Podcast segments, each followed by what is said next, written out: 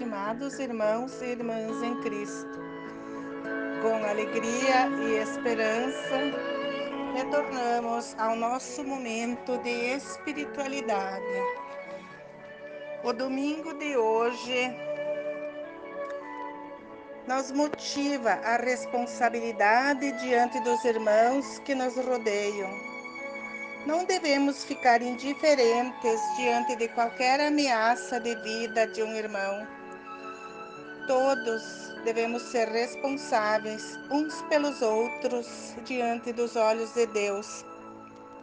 Estamos na Semana da Pátria. Amanhã, 7 de setembro, comemoramos a independência do Brasil.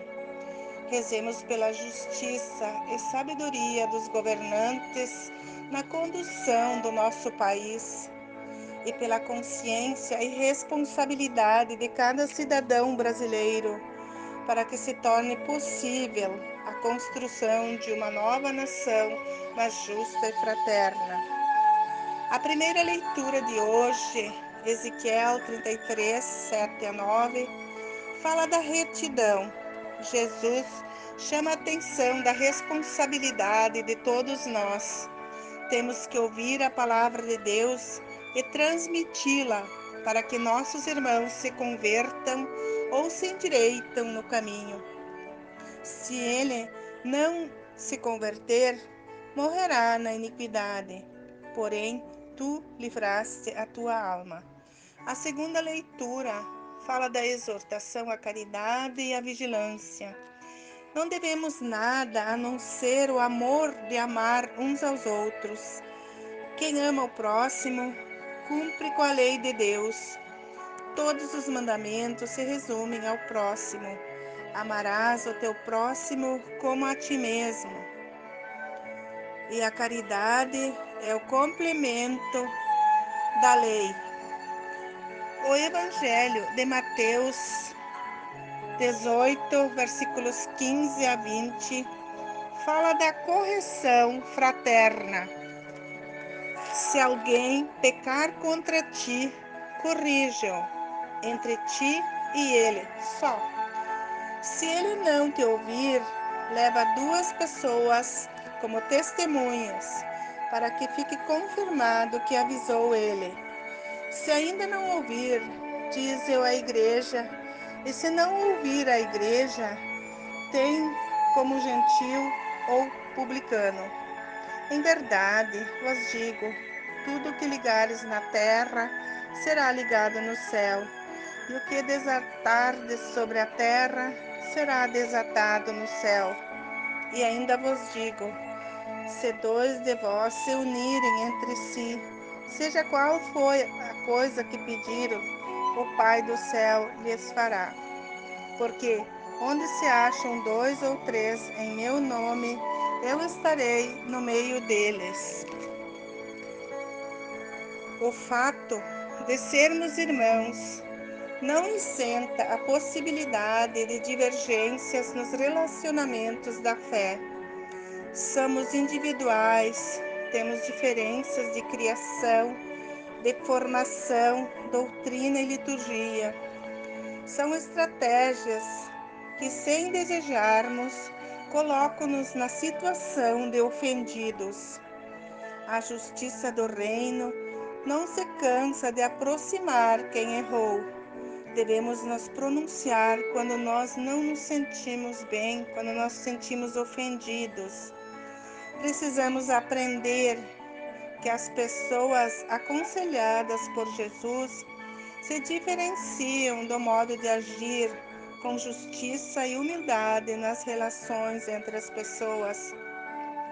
Precisamos dar indicações que passam pela necessidade de chegar a um consenso e se unir, pois onde dois ou três estiverem reunidos em meu nome, eu estarei no meio deles.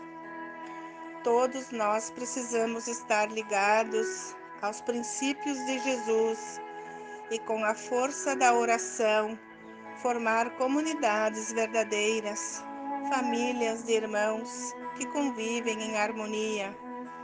Escutar o consenso do Pai As primeiras comunidades também tiveram dificuldades e correções fraternas. Jesus veio ensinar o jeito de nos reconciliar com os outros e ajudá-los a se reconciliar.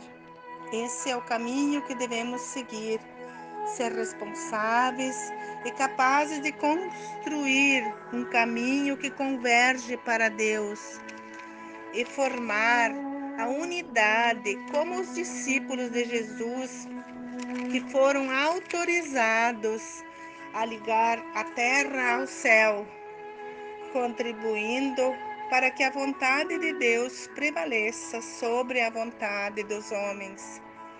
Muitas vezes perdemos o controle e reagimos ao que nos foi feito. Percorrer o caminho de Jesus é um grande desafio. É uma experiência restauradora da plenitude e da presença do divino em nós. Mas somente assim haverá paz, concórdia e vida abundante em nós.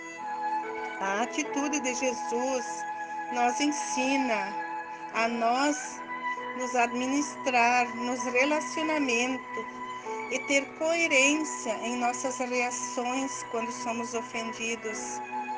Não devemos julgar e nem condenar ninguém sem antes ter tentado um entendimento particular. Jesus nos manda tentar até as últimas consequências.